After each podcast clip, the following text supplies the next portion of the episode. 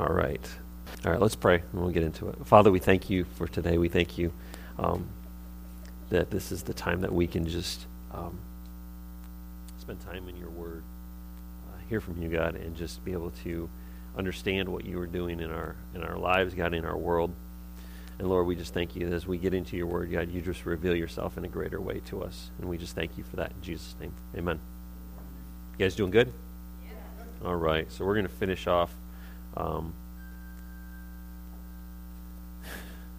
the We Believe series. And um, we're going to go over the, what the Holy Spirit is. I touched on it just quickly. Um, and this is something we could talk about for 10 weeks and not really even dig into the surface of it. I mean, we, we this is something that is um, so in de- uh, so deep that it takes a, a, spiritual backhoe to dig it out, and 35 to 40 minutes is not going to even scratch the surface. So just bear with me on that. So if you, if you, I didn't touch on something, please forgive me. So okay, so we look at the Holy Spirit, and where do we where do we go to find the Holy Spirit in the Bible? We go to Acts, right? That's where we, we immediately go, well, that's where the Holy Spirit showed up, and that's where he did his work, and that's completely wrong. The Holy Spirit did a, a huge work on that day, if you read Acts, but the Holy Spirit was on the face of the earth. It, it spread him, it was across the face of the earth when there was nothing. So it says the word was with God and the word was God. So God spoke a word, and what happened? The Holy Spirit is is like the the action part of God. So when God was creating the earth, God wasn't sitting there going bippity boppity boo. He he he sent his Holy Spirit out to go over the face of the earth and create. So the Holy Spirit is not a new concept. It was just brought up in a new way in the New Testament. So I'm going to um, enlighten you on the Holy Spirit in what he did in the Old Testament. And this is just one part of what he was. And so in the Old Testament, you hear the Spirit of the Lord. Isaiah says, The Spirit of the Lord is upon me to preach the good news. Jesus quotes that in the Gospels after um, to um, confirm that he is the Spirit of the Lord and the Lord has con- um, commissioned him to do this. But the Spirit of the Lord is a very common phrase used in the Old Testament. And it starts throughout the Old Testament and it goes into a lot of areas. So I'm just going to quote these scriptures real quick to you. I'm not going to give you references on all of them, but this is in Judges, and it says, The Spirit of the Lord was upon him, and he judged Israel. So, what does that mean? What is, this, what is the Holy Spirit? The Holy Spirit is what? Wisdom. So, without wisdom, he could not judge Israel. So, this and I'm not going to refer to these stories and, and, get in depth with these stories, but the Spirit of the Lord was upon him and, get, and he judged Israel, and that was Judges three ten. Judges three uh, six thirty four. But the Spirit of the Lord clothed Gideon. That sounds weird, doesn't it? He clothed Gideon like Gideon was just naked without the Holy Spirit. No, he clothed him in what he needed to lead his men into battle. He gave him the wisdom. He gave him the the um, I would say the fire that he needed to do that. Judges 11:29 says the spirit of the Lord was on Jephthah and he passed through Gilead and Manasseh and passed on through Gilead and passed on to the Ammonites. So we're talking about the spirit of the Lord. So if you look at this, the Spirit of the Lord, um, there's one scripture that talks about Elijah, and the Spirit of the Lord came upon him, and, and, he pulled up his robe and he ran. And he ran faster than um, Ahab did with a horse and chariot. So there's something about the Holy Spirit in the Old Testament that isn't really dove into. It's not really spelled out like it is in the New Testament. The revelation of the Holy Spirit had to come in the New Testament with the New Testament because we needed Jesus to uh, to release that gift to us. I don't think the people in the Old Testament could understand and allow the Holy Spirit to move in them because they didn't have Jesus.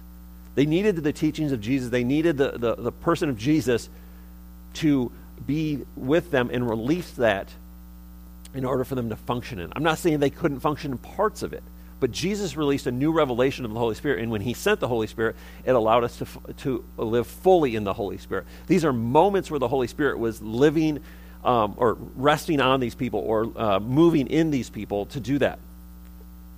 Judges 14, 16 says the Spirit of the Lord was upon him. Judges 14, 19 says the Spirit of the Lord rushed upon him. That sounds a little bit more like the Holy Spirit we know in the New Testament. It says he, the, it talks about the Holy Spirit being a, a mighty rushing wind. And this one says the Holy Spirit rushed upon him. Judges 15, 14 says the Spirit rushed upon him. 1 Samuel 10, 6, then the Holy Spirit will rush upon you, and you will prophesy with them and be turned into another man. So that right there, we're as we can as we go through the Old Testament, as we as we get farther into the Old Testament, closer to Jesus coming, we see the Holy Spirit doing different things. It's like he's preparing his people for something. He's preparing the children of Israel, he's preparing his, his nation for the Holy Spirit to come and to rest upon them. What I like about this is Samuel says, The Spirit of the Lord will rush upon you and you will prophesy. So now we're talking about the Holy Spirit moving and prophecy coming. Before it was just prophesy. You're a prophet of God and you prophesy to the nations. But Sam in Samuel it says, the Spirit of the Lord will come upon you, will rush upon you, and then you will prophesy. So there's there's something a little bit more, a little, a little more of the Holy Spirit coming into place. 1 Samuel 16, 13. And Samuel took the horn and anointed him amongst his brothers. And the Spirit of the Lord rushed upon David from that day forward. So it not only just said the Holy Spirit will rush upon you and you will prophesy, then we see later on David is anointed and the Holy Spirit rushed upon him from that day forward. So there's, it, it's just like if we start to really open this up, it, it, starts to make sense of what the Holy Spirit was doing. We start to see a greater portion, a greater portion, a greater portion poured out onto people. 2 Samuel 23 2 says, The Spirit of the Lord speaks by me, His word is on my tongue. So it wasn't just him rushing upon you and you doing a work. It says now he's speaking through you. So the Holy Spirit's not just moving in you for a momentary physical thing or spiritual thing. It says now he's speaking through you. 1 Kings 18, verses 12. And the Spirit of the Lord will carry you, I know not where. And then and so when I come and tell Ahab, and he cannot find you, he will kill me, although I, your servant, have feared the Lord from my youth. So this is uh, Elijah's, um, you know, assistant. Elijah is going out to, after he's won that huge battle, the prophets of Baal, you know, calls down fire, burns up the altar, burns up the water, burns up everything. You imagine this. And these altars weren't like, you know, this just little tiny we're talking a whole cow on this altar. We're talking probably a 10 foot by 10 foot altar. And the fire comes down, burns up everything, and it literally licks up the water around it. So it's dry. So Elijah sees all this, sees God, prophets of Baal. They ended up not so well in that, in that, at the end of that. But he gets afraid of something. Jezebel's like, Well, I'm going to kill you.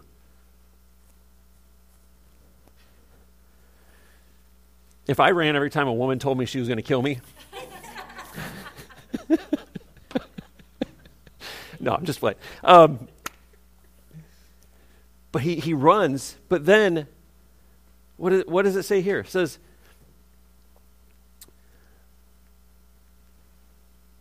the Holy Spirit will carry you.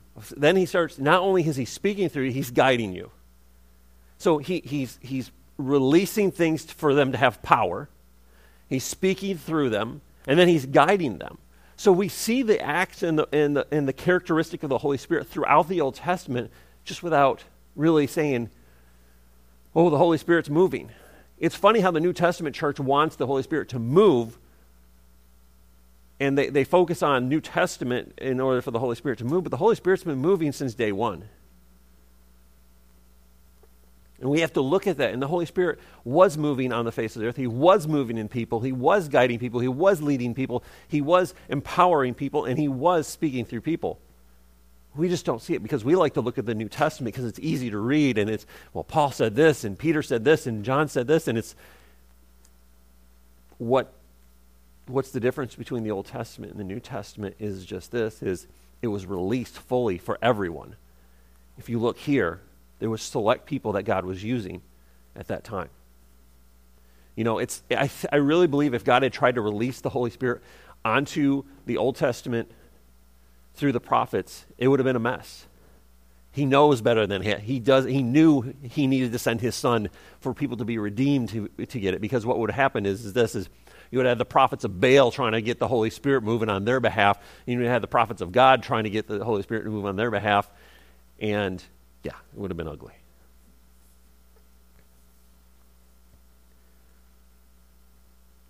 Isaiah 11, 12, or 11, 2 says this, And the Spirit of the Lord rest upon him, the Spirit of wisdom and understanding, the Spirit of counsel and might, the Spirit of knowledge and the fear of the Lord.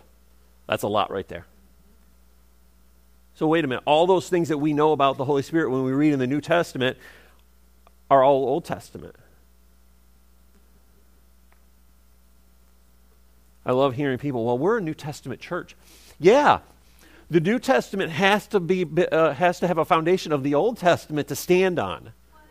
Yeah, it's, it's simple, but you know we, we, don't, we don't believe in this because that's the Old Testament. We're free from the curse of the law. We're redeemed. We live in a new covenant. Yes, but Jesus said, "I've not to come to abolish, but I've come to fulfill."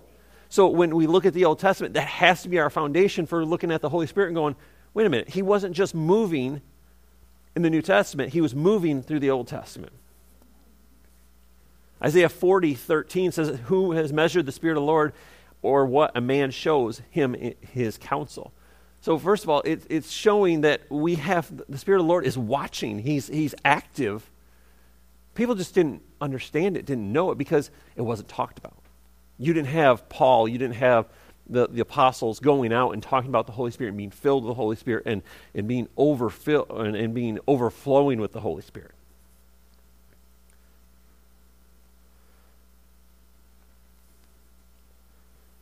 Isaiah 63 14 says, The Spirit gave them rest. I like that. Ezekiel in the valley of dry bones, and the hand of the Lord was upon me, and he brought me out in the spirit of the Lord, and he set me down in the middle of the valley. Talking about a, a vision, open vision or a, or a dream that the, the Spirit of the, of the Lord is giving him. And then, Micah. We don't talk about Micah that often. I like, like their Micah, we talk about him often. But Micah, we don't really use that scripture. How many of you guys ever make a sermon and, and really go through Micah and talk about Micah? We don't. Micah 3 8. But as for me, I am filled with power and the spirit of the, with the Spirit of the Lord, and with justice and might to declare to Jacob his transgressions and to Israel his sin. Does that sound, kind of sound like John the Baptist?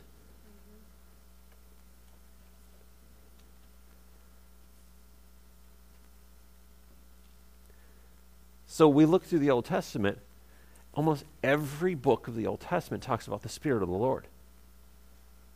And he was just waiting. God was saying, I have the perfect time, I have the perfect plan, I have the perfect moment when I'm going to release it and people are going to see it. Not just one person here, one person here. It's, he goes, I'm, thousands of people will see the Spirit of the Lord working and moving in my people. So then we get into the New Testament. Matthew 1, verses 18 says, Now the birth of Jesus took place in this way. When his mother Mary had been betrothed to Joseph, before they came together, she was found to be with child from the Holy Spirit. So the Holy Spirit planted the seed of Jesus in her. It wasn't just some perfect person who floated through life and God just said, "Oh, you've never sinned and you're just going to be you're going to carry my child." No, it wasn't like that. Guess what? Mary was human. And God said, "You know what? No, I'm going to use the Holy Spirit is going to come down and he's going to do what I said he's going to do in the Old Testament." Luke 1:15 through 17. And this is talking about John the Baptist. For he will be great before the Lord, and he must not drink wine or strong drink. He will be filled with the Holy Spirit even from his mother's womb, and he will turn many of the children of Israel to the Lord their God. And he will go before them in spirit and power of Elijah to turn the hearts of the fathers to the children, and the disobedient to the wisdom of the just, and to make ready, for the Lord has prepared his people.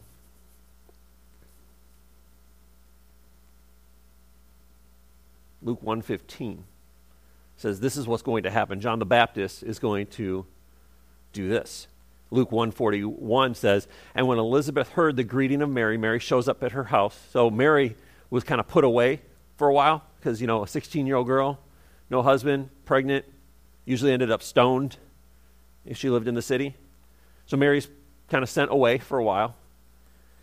And when Elizabeth heard the greeting of Mary, the baby leaped in her womb, and Elizabeth was filled with the Holy Spirit. That's the first time we hear about the Holy Spirit filling somebody. We, we talk about uh, them coming up, him coming upon him, like a rushing upon him, but this is the first time where it says filled. She was filled with the Holy Spirit, and John the Baptist was filled with the Holy Spirit in the womb. I think your kids kicked a lot when they were in the womb. I can't imagine what that was like.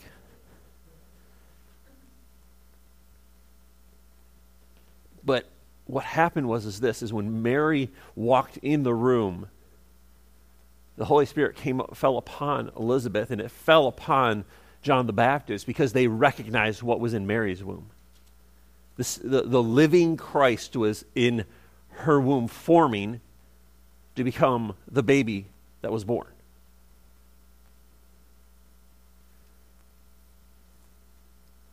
And then Jesus says in Luke 4 The Spirit of the Lord is upon me, because he has anointed me to proclaim the good news to the poor.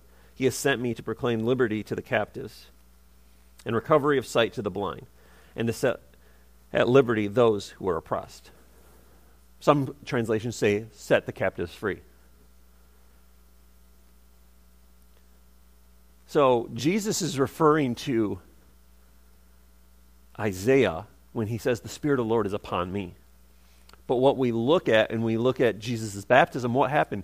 He comes to John the Baptist, who is his cousin. They know each other well. John the Baptist is preaching um, r- righteousness and he's preaching turn from your sin, be ready to meet God. He's preaching the, the sal- that salvation is necessary. And so he's preaching and he's teaching, and he he's probably looks like a homeless guy because he lives out in the wilderness. And he's baptizing people in the dirtiest river imaginable. We're not, you know, people like, oh, I want to go get baptized in the Jordan River. Guess what? It is muddy, it is clay, and it is gray and gross. People will think it's just going to be this beautiful river and there's stones flowing through, and you can see all the way to the bottom. It's not that way. You look at the Old Testament, and what did Naaman do? he had to come to Elijah, Elijah, and he said, "You know what? Hey, I need to be. Um, I need you to heal me." And Elijah goes, "Oh, by the way, go dip seven times in the Jordan River." And what does he say? Isn't there a cleaner river that I can bathe in? Like it's gross. People say that you have like a weird clayish film when you get out of the Jordan River because it's so sl- kind of slimy. It's not dirty; it's just slimy. So Jesus comes to John the Baptist, his, his cousin. Probably they're saying like second cousin, third cousin. John the Baptist probably know can sense him coming. Like if he jumped in the womb and was filled with the Holy Spirit as a child, what is happening when he when he is there? He's preaching righteousness. He's preaching repent for the kingdom of God is at hand. It was a, probably a pretty good turn and burn message, you know, like you, you, this you have to you have to repent. And so he's preaching and he's baptizing people, and the, the Pharisees and the Sadducees are sitting along the banks, you know, just trying to figure out how we can get rid of him. And Jesus walks down. And John the Baptist was like, I need to be baptized by you. I need you to baptize me. And Jesus like, No, this is to, to fulfill the prophecy. This is to, to make me fall in line. Not make me. This is going to help me fall in line with the plan that God has for me. So John baptizes him. I don't know if they held him under very long or how they baptized him. I'm pretty sure it was just full immersion, pull him back up and, and go. But he, Jesus takes off his sandals, comes down, doesn't baptize him in the name of the Father, Son, and the Holy Spirit, because I don't know how that worked back then, you know. Um, he baptizes Jesus and he pulls him up. And when he does, what does it say? It says the Holy Spirit comes down like a dove and just rests upon Jesus. And it sits upon him and it, it's filling him. And then the voice from heaven says, This is my son, who I am well pleased with. You know, that right there, I would have been like, I need to change my tunic. I just, you know, I just wet myself a little bit when you heard the voice of God saying, This is my son. Can you imagine those people that had just gotten baptized, like, I think this is the right thing for me to do. I think I'm going to believe in God. And then the God of heaven opens his mouth and speaks, and they're like, Yep, that was the right choice. I did what I was supposed to do. But Jesus says, I need to be baptized. And the Holy Spirit comes upon him and empowers him to do his work. It fills him to, to be, um, to be um, full of what God has asked him to, to be full of, what he's asked us to be full of. So Jesus is filled with the Holy Spirit. And you want, and I'm not going to get into the New Testament a lot because this is we can go for weeks on this, but there's moments in the Old Testament where you see that, that the Spirit of God comes on people. Jesus ministers to them, and then the Spirit of God is working. What's great about Jesus is we really see this as Jesus. He was not just um, allowing the Spirit of God to work, he was allowing the Spirit of God to work and pushing out other spirits. This is one of the, this is, in the Gospels, this is one of the first times you hear about evil spirits being pushed out by the Spirit of God. It talks about Jesus, and he lays, you know, the, the man who's thrashing and he's uh, running through the, running through the, and wants to drown himself, and he's like, Jesus is basically like, Who are you? And he says, We are legion, for we are many. And, he, and they say, Son of God, have you come to persecute us and come to torment us before our time or before your time? They knew who he was. You, you, people are like, oh, the devil, he's just dumb. No, he's not dumb. his demons were not dumb. They are not dumb. They know and they sensed who he was. They knew who he was. They could tell by the Spirit of the Lord that, uh, that was rested upon him. They're like, this is Jesus. This is the one who's going to make us suffer. This is the one who's going to drive us out. And they're like, at least don't send us where you go. Don't send us where we know we're going to go. That's what they're asking. They're like, don't send us to hell. Don't send us to a place where we can't do anything. So he sends them to pigs. And they run into the sea like a bunch of lemmings. And they drown themselves. But Jesus was using the Holy Spirit in a whole new way. He was like, okay, by the way, the Holy Spirit is resting upon me, but now I'm going to use my spirit, Spirit of the living God, to push out Spirit of the enemy. And then we look at the day of Pentecost. Acts 2. And I left my Bible in my backpack, so give me just a second here.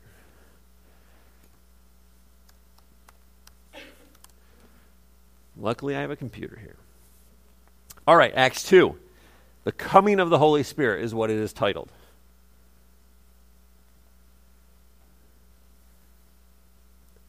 On the day of Pentecost was, uh, was being fulfilled, all the disciples were gathered in one place. Suddenly, they heard the sound of a violent rushing wind rushing into the house from out of the heavenly realm. The roar of the wind was so overpowering, it, excuse me,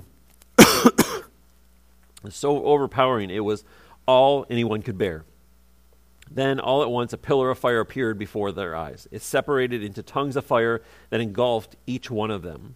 They were all filled and equipped with the Holy Spirit and were inspired to speak in new tongues as he empowered them by the Holy Spirit's language by the Holy Spirit to speak in languages that they had never learned.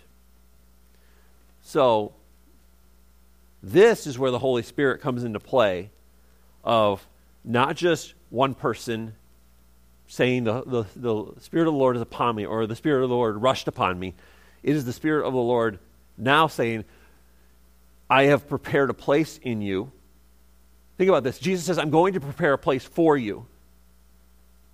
But there's a, responsibility of the bride is to prepare a place for him to live in us. So now Jesus is like, You know who I am. I'm preaching salvation, and repentance, that you must t- repent and believe. So he said, Now you've prepared a place for me. Now he's like, Now I have something to fill. I have a, a he talks about jars of clay. You know, it says we must be an open vessel for it to be poured into. So Jesus is like, now that you believe in me, now that you've received salvation, now I have something to pour out my spirit into. It's not just, well, you know, you, every now and then he might show up and help you out.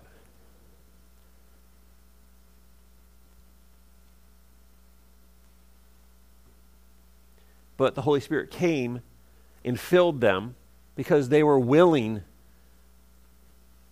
to receive him. They were willing to allow him to guide their lives and direct their lives and to speak to them. Verse 5 says, Now there were dwelling in Jerusalem Jews, devout men from every nation under heaven. And at the sound of the multitude came together, and they were bewildered because each one was hearing them speak in his own language. And they were answering, excuse me, and they're answering, and they were amazed and astonished, saying, Are not all of these who are speaking Galileans? And how is it that we hear each one of us in our native language? So, some people say, and we read it here, it says they were speaking in other tongues. But what I think also was happening is the people that were hearing were hearing in their own tongue. We, we've seen, uh, Sarah and I have, have, have, had people we know that have been speaking, and they're speaking in English, and the people that are hearing it are hearing it in their own language. And we're not talking like, you know, you know, Southern English. We're talking like, you know, foreign countries, r- countries Romanian, Russian, uh, Ukrainian, uh, uh, people in Brazil. And they're hearing someone speak in English, and the Holy Spirit is, is allowing them to hear what that person is saying. And I think what's happening is the disciples are speaking in other tongues. They're speaking in other languages, but there's also other people that are, uh, the Holy Spirit is working in their lives. And He is allowing them to hear the gospel because they're speaking in this language, they're speaking in this language, and they're all the different languages, but these people are able to hear because the Holy Spirit is working. I don't think it was just the Holy Spirit working in those, those 12 people or those how many people were in the upper room. I think he was, when they went out, the Holy Spirit is, is, is flooding around them because it wasn't just this little tiny drop on this people. It doesn't say the Holy Spirit just showed up and little drop, little drop, you get a little bit, you get a little. No, he said it came in like a mighty rushing wind. Guys ever had your screen door open and the wind just kind of grabs it and goes, well, bam, yeah. So we don't ha- we replace our door every about two years because that happens. Um, you know, the little spring, the little strut that you put on there doesn't do anything. It just gets ripped off because we live in an open area and the wind just comes rushing through. If you have the door, I've had the door in my hand and it rips it right out of my hands, and the door goes back completely, breaks the springs and breaks all the stuff, and I'm putting new screws in it all the time. But think about this. So, the Holy Spirit doesn't just show up and go, la la la, a little bit to you, a little bit to you. No, He says, it, it talks about it came in like a mighty rushing wind. And I, I, can't imagine just like, you know, the curtains pick up just a little bit and, oh, no, it wasn't like that. I have a feeling that they were nervous and a little bit scared at first. And I believe that when he filled them, it wasn't about just a, a little bit, it was an overflowing. And we look at the Holy Spirit, and he doesn't just work in. The Holy Spirit is not going to just work in them, he's going to work in other people around him. When the Holy Spirit is moving, you can't stop what the Holy Spirit does. When you, mo- when you allow the Holy Spirit to work in you, like the disciples were uh, doing and the people in the upper room, what was happening is it was overflowing. And people were getting healed, they were getting set free, and they were uh, coming to believe that Jesus was Lord. And it wasn't just well, just it wasn't just working on the disciples. It was working. It was flowing through the midst of the people that were listening to them. How do many of you guys know you don't get saved without the Holy Spirit working in you? You don't get saved because you just heard something. No, that's the Holy Spirit working in you. So on the day of Pentecost, I can't imagine what it was like. There's three people running to the left, one guy's running to the right. You're like, you got to go back this way. People are getting set free, they're getting healed. You know, it's not just this nice little movement. This is something crazy. Uh, no, I'm just saying, it, it's got to be a little out of control.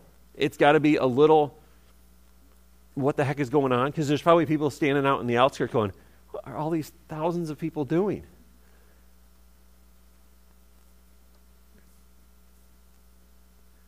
So, the Holy Spirit is not just working in the apostles and the disciples, He's working in the people that are in the audience, and they're working on things. I, you know, I've been to some different meetings, and it's like someone's speaking, and you can tell the Holy Spirit is inspiring them and He's working in them, but then you got people over here that are being delivered from something. God is working in them and He's delivering them from something. They're healing, He's healing them. So if we're seeing those little moments of the Holy Spirit work in services, how much greater was it the day of Pentecost when He was not just, I better not. It wasn't like just a little sip. It was like, I really want to do it. I just, I, uh, John's ready for it. Ah, oh, man. And we had a, how about a spritzer, a spray bottle? No. So I really just want to. It wasn't. It wasn't just like a. It wasn't like oh I just dipped my finger in it a little bit. It was a pouring over. Like it talks about when you pour. It talks about when Aaron. It talks about Aaron's beard when they poured oil over him. It wasn't just like this little, you know, the little droppers of oil, drop, drop, drop. No, it was a, it was a horn. It was a, a flask. It was a jar of oil that was poured over him. So it was a drenching. The Holy Spirit isn't looking to come and just, just give you a little drop on the top of the head. He's looking to cover you. He's looking to saturate who you are. I really still want to grab that water and just throw it at somebody and be like, but I better not. But the filling of the Holy Spirit in Acts 2 released other things. It wasn't just healings, it wasn't just salvation, it was a lot of other things. So I'm going to touch on this one really quick. And this is 1 Corinthians 12, 8 through 11. And these are the gifts of the Holy Spirit. So we know what the, the filling of the Holy Spirit did. We know that it brought power, and we know it brings uh, a, a, spiritual confidence of the Holy Spirit working in our lives and empowering us to do what we need to do. But 1 Corinthians 12, 8, it talks about the gifts of the Spirit. For one, for to the one is given through the Spirit the utterance of wisdom, and to another the utterance of knowledge according to the same Spirit. To another faith by the same Spirit. To another gifts of healing by the one Spirit to another the working of miracles, to another prophecy, to another the ability to distinguish between spirits, to another various kinds of tongues, and to another interpretation of tongues. All of these are empowered by the one and same Spirit, one who apportions to each one individually as he wills. So, what's if you look at these gifts of the Holy Spirit, these were gifts that Jesus was operating in. These weren't just, you know, something that was for us after Jesus. Jesus was operating in these. He had wisdom, he had knowledge, he had faith, gift of healing.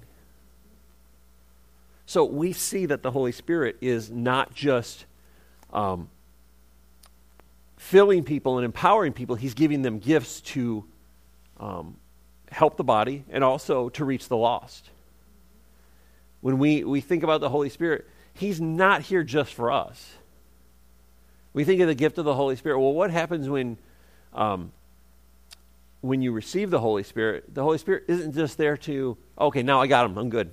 Now I don't have to do anything else. No, it, the gift of the Holy Spirit, the, the filling of the Holy Spirit, is a gift for us to go out and to minister to the lost. It's uh, for us to minister to the body. It's for us to, to go out and preach the good news to the poor. Here's the thing is, the, the, the disciples, they were hiding I talked about this, I think, last week. When Jesus was being brought before the authorities, they were hiding. Well, I don't know him. I don't know him. You know, we talk about Peter and he swore that he didn't know him.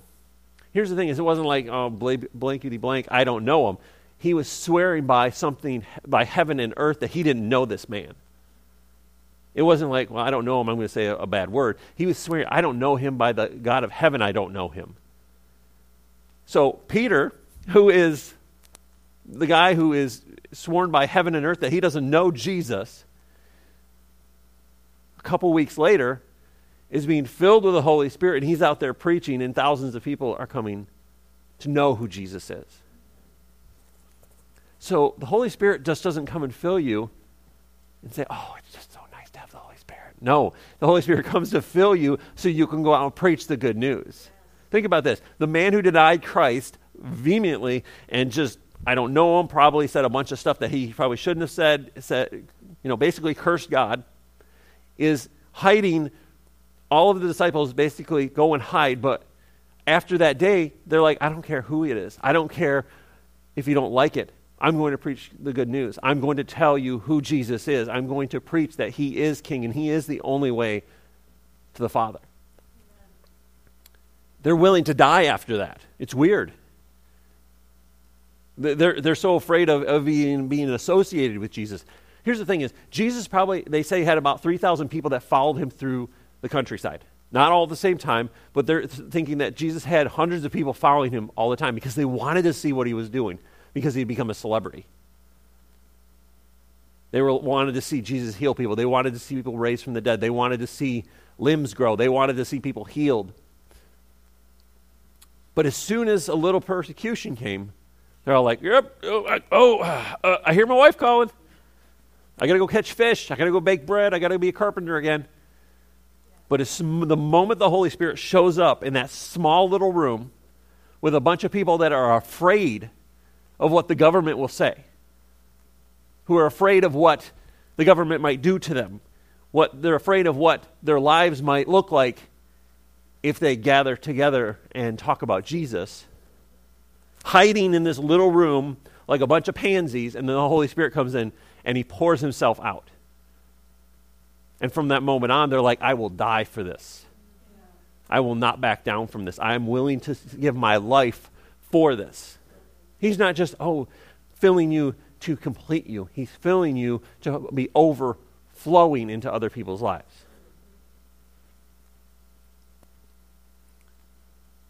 And these gifts, all these are empowered by the Spirit. So when the Holy Spirit pours Himself out into our lives, it's not something that we put the top back on and go, okay, time to put it away. That's not, if, if you think that's how it is, and that's, if you think you've been filled with the Holy Spirit and the Spirit has come upon you and that's what you're doing with it, I don't think the Holy Spirit has really come upon you. I don't, it, by evidence in the scriptures, I don't think that's the Holy Spirit being, being filled with the Holy Spirit. The Holy Spirit is, I'm coming upon you to proclaim good news to the poor, to bind up the brokenhearted, to preach the good news. So the Holy Spirit, when He comes upon you, isn't something, well, I got a little bit, now I got to hoard it because if I, if I have it now, I'll just put it in a little bottle, I'll take a little drop when I need it.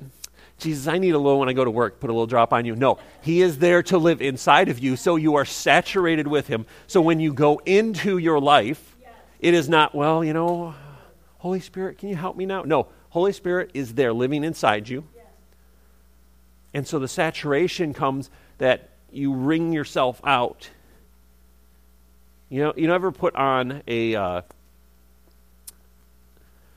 shirt that may have had a glass of water thrown at you or something like that. You know, it doesn't. It doesn't. You can wring it out, and there's excess, but the shirt is still wet. So, what Jesus is saying, when you put on the Holy Spirit, when He comes into you, you're going to wring yourself out you're going to be what how did Paul say it? I am a oh shoot. I can't remember right offhand. I am a offering. I am I can't think of it right now. I'm I can see it in my head. He said I'm to pour I'm being poured out.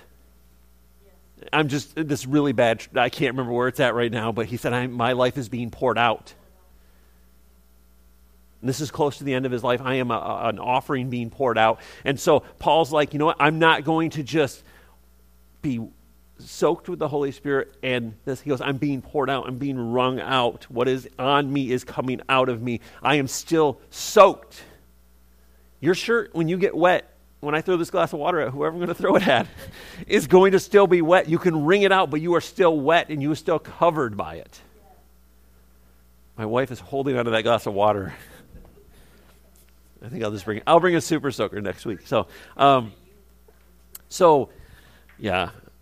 So when Paul says I'm being poured out, he's not saying, "Oh, I have a little bit on me on the corner of my shirt, and you can have what I have. When you can have that drop." He's like, "No, when I am being poured out, it is like a picture, uh, pitcher of water being poured out onto everybody else." Paul's life was a sacrifice to, the, to God and to the, through the Holy Spirit. He wasn't there just to, to preach the good news and live a cushy life. Paul was persecuted and he lived a life that was kind of miserable if you read about it. But it was fulfilling because he knew what the sacrifice that he was supposed to make. You know, shipwrecked, lost at sea, um, you know, on deserted islands, bit by snakes, uh, flogged, um, beaten with sticks, rods, um, imprisoned. What else? I can't even, you can't, if you had the list of what Paul went through, it's incredible that he was even alive. But the Holy Spirit was poured into him and he was wrung out. Yes.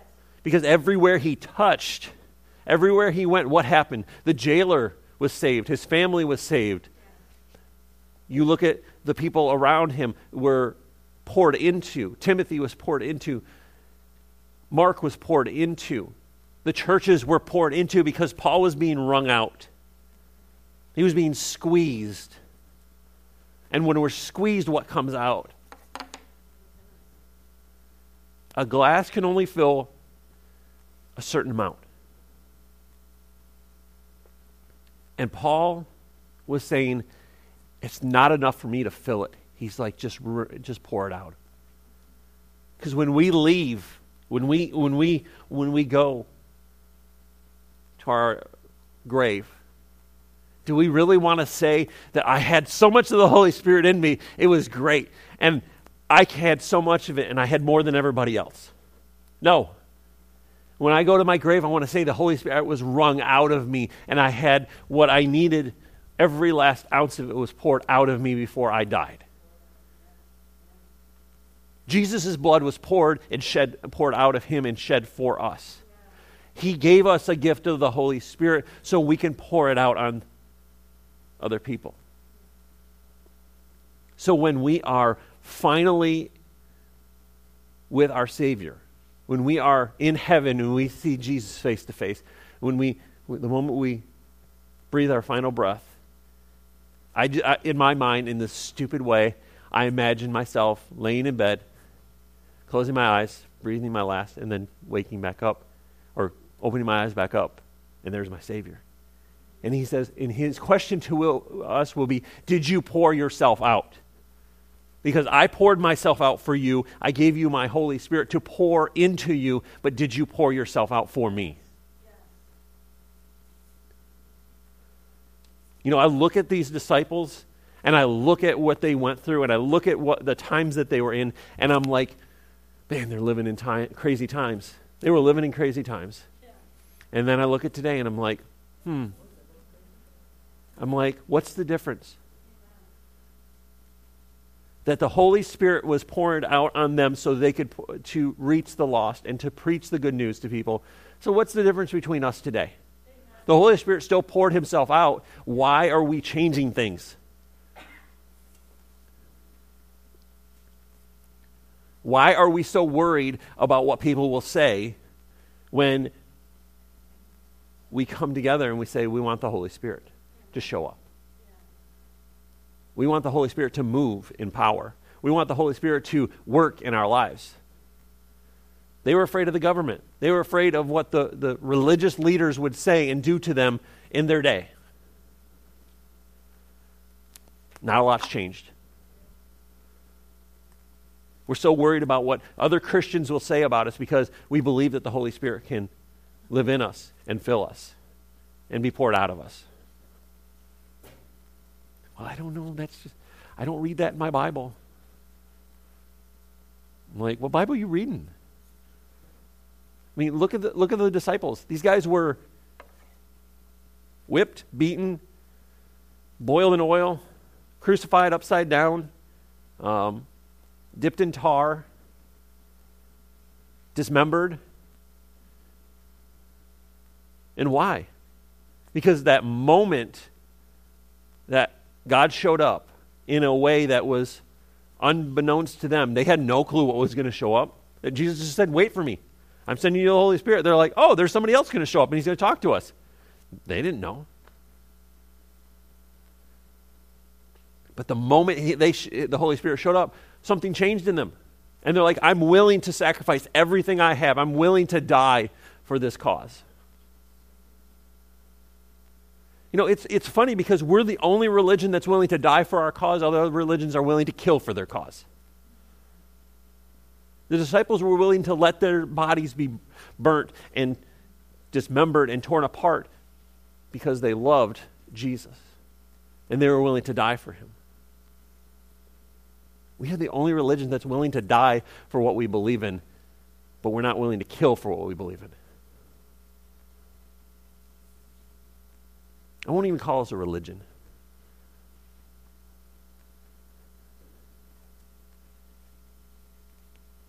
So we look at Jesus and he said, I'm pouring out my spirit on you. What are, are we allowing the Holy Spirit to do in us? There's a, there's a spiritual term called shallow as a bird bath. Um, it's not really a spiritual term, but I, I use it a lot. And how is your life? Is it is it this where we can say, okay, the Holy Spirit is going to pour just this much into me? Or are you saying, I am like a well that has living water inside of me that will never run dry? rivers of living water. That is the Holy Spirit, rivers of living water flowing through us, flowing in us, out of us. So when he says, I'm pouring into you, a glass can only spill what it, can contain, what it contains.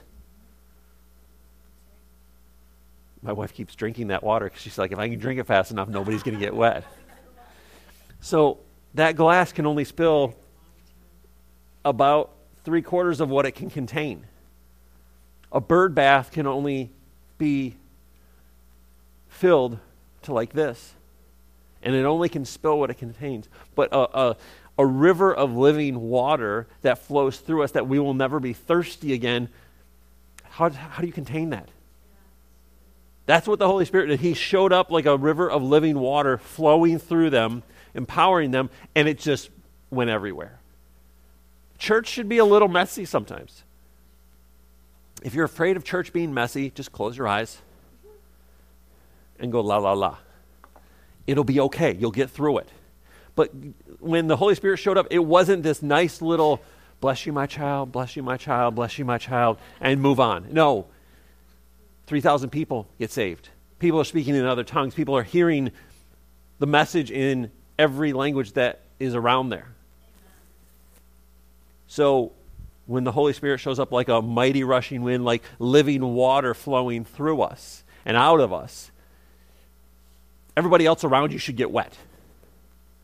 It should be like I have this one cousin, and we used to play basketball together, and my uncle would come and play.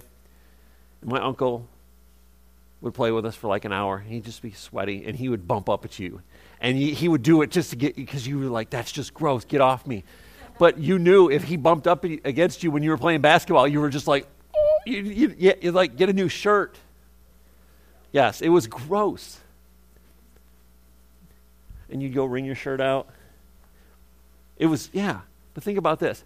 When you rub shoulders with the people around you, they should be getting the Holy Spirit. They should be getting soaked. Wring yourself out. Let your life be a, an offering poured out so that the people around you can experience God. You don't have to witness to them every five seconds. You don't have to tell them that the lifestyle they live, they're going to burn in hell because the lifestyle they're living or whatever, they have sin in their life. No, you don't have to tell them that. People will hate you because they know you're a Christian. They will not like you because you have morals and you will not do certain things. Well, well, we can't invite that person. They don't like to do that. But your life will be a representation of who Jesus is. Doesn't mean you still can't love them. It doesn't mean you can't be friendly to them and, and allow the Holy Spirit to work in you so the river gets them wet. Here's the thing is your job is to preach the good news. Their job is to receive it. If you're preaching the good news and you're loving them, that's you've done your job. Their job is to be open and receive it. To receive the good news so living water can live in them. That the Holy Spirit can rest in them. But your life should affect the people around you in a good way, not in a bad way. But the Holy Spirit should start to saturate them because He's saturating you. If He's filling you, that means there's overflow. So that means when you walk, you hear squish, squish, squish, squish, squish. No, just kidding. Your life is to be poured out. Your life is to be an offering to Him. The same way the disciples were. You may not meet the same fate they did, you may not have the same trials that they did, but your job and your calling is the same as them is to pour out what God has given you so that people may hear the good news and proclaim captives that they can be free and that there is joy instead of mourning, that there is grace instead of condemnation that there is peace instead of anger. Our job is to saturate the people around us. The Holy Spirit lives in us. There's two types of, of the Holy Spirit does two things. He guides believers. When we are born again, we have the Holy Spirit. He can guide us. He can he can direct us. He can speak into our lives. But when the baptism of the Holy Spirit comes, that's when it gets messy. That's when it gets, the saturation starts, and you're walking around going squish, squish, squish, squish, squish. And that's where the rubbing of shoulders starts to get that saturation. That's where you get poured out. That's where your life becomes an offering to Him. But the gifts of the Holy Spirit, it says all these are empowered by the same Spirit who gives to each one individually as he wills. The Holy Spirit will give you those gifts as he wills, when you need them, as you need them, according to what he is telling you to do and being led by the Holy Spirit. The Holy Spirit doesn't just come in and say, oh, well, you know, here's all the gifts and you get to have them all. No. There has to be something in our part uh, of, of engaging with Him in order for those gifts to, to start to function in our life. You know, it's like as a kid, you know, my, my 14 year old daughter thinks she's 25 and thinks she knows everything, even though she's very intelligent. But she doesn't, she knows a lot, but there's something with life experience that comes in. She's very intelligent. Sometimes she's so intelligent, my wife and I go, Did she just trick us? Um, and yeah, where's all my money? Um, and then she's like, Hey, Dad, I need some more. You owe me $15. For what? I'm like, She's like, Oh, I did this. I'm like, Didn't I pay you to go do that anyway? You know, and so, anyway, I don't know where I was going with that, but anyway. But there's experience that comes with the Holy Spirit. And when you're eh, eh, open to Him, when you're open to what He's going to do, when you allow Him to work in your life, it will change you and it will change the other people around you. But it's not something that we just get it all. We know it all. Oh, I know exactly what the Holy Spirit's going to do. I've got all these gifts. They all function. And right now in me, everyone's perfectly. No.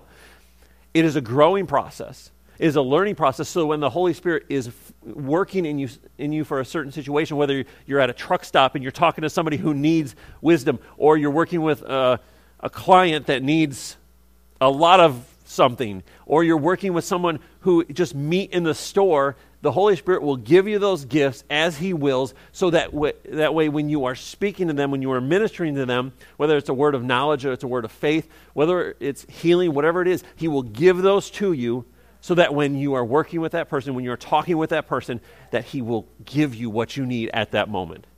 Mm, that sounds just like the God. Um, sounds like God Give us this day our daily bread. Well, give us this day the things we need from the Holy Spirit so we can minister to the people who are around us so that when we go out to our works and we go out to our, our neighbors and our friends and wherever we are to the store, you ever want to minister to somebody? Just hang out Walmart for an hour. Talk to my wife about that. She'll never get out of Walmart. But He gives you those when you need them. You don't just function in them all perfectly the moment. It, it, yeah, it doesn't work that way. He says, Oh, you're like, oh, this person's dealing with this. I really, God, I just really need your wisdom on this. Holy Spirit's like, oh, activate. Boom. Uh, here's what you need for that moment at that time. Let's pray.